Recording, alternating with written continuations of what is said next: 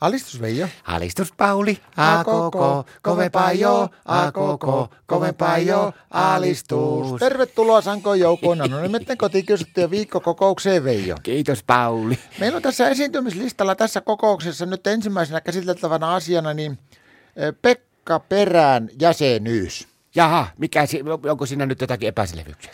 Siinä on tapahtunut radikaaleja muutoksia. Mitä muutoksia? Se soitti eilen Martan puhelimen ja onneksi satui vastaamaan siihen, kun Martta oli just vessassa silloin, niin se sanoi se, että nyt on tapahtunut semmoinen muutos, että tuota, pystyisikö hän vielä olemaan kuitenkin AKK-jäsen. No miksei se pystyisi olemaan? No kun se on tehnyt avioerotuksen. Minkä? Avioerotuksen tehnyt sen Martan kanssa.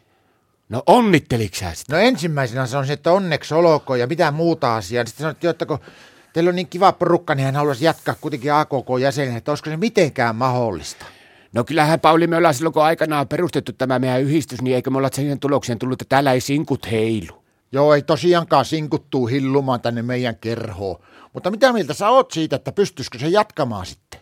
No näin meidän kesken, kun tässä ollaan tämä yhdistyksen johtomiehen, et puhu kellekään, niin haluatko tämä sanoa sulle pari sanaa sitä Pekka Peräläisestä? No kerropa. Musta on hyvä, että se on eronnut, että se lähtee pois meidän jengistä.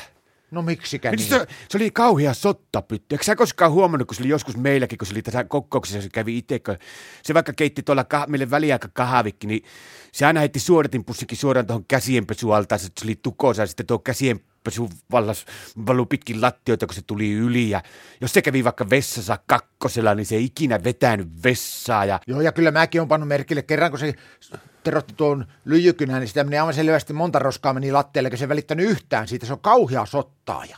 Tiedätkö, pahin juttu, mistä se mulle kerran kärähti, kun oli kokouksessa. No. Mä näkin ihan selvästi, kun se pani tuonne meidän roskakoriin, niin samaan pönttöön laittoi tuon bananinkorin ja tiedätkö minkä? No. Patteri.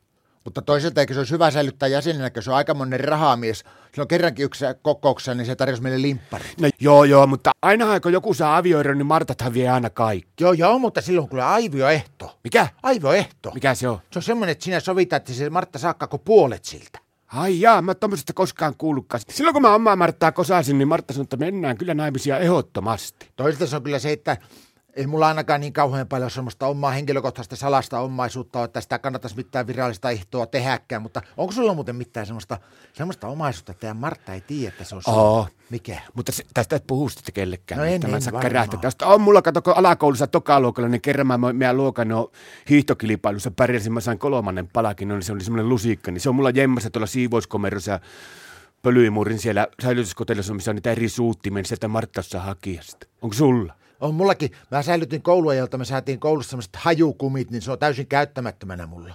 Missä sä pidät sitä? Tuolla mä liiterissä sen puupino alla siellä sen takia, että se ei haise.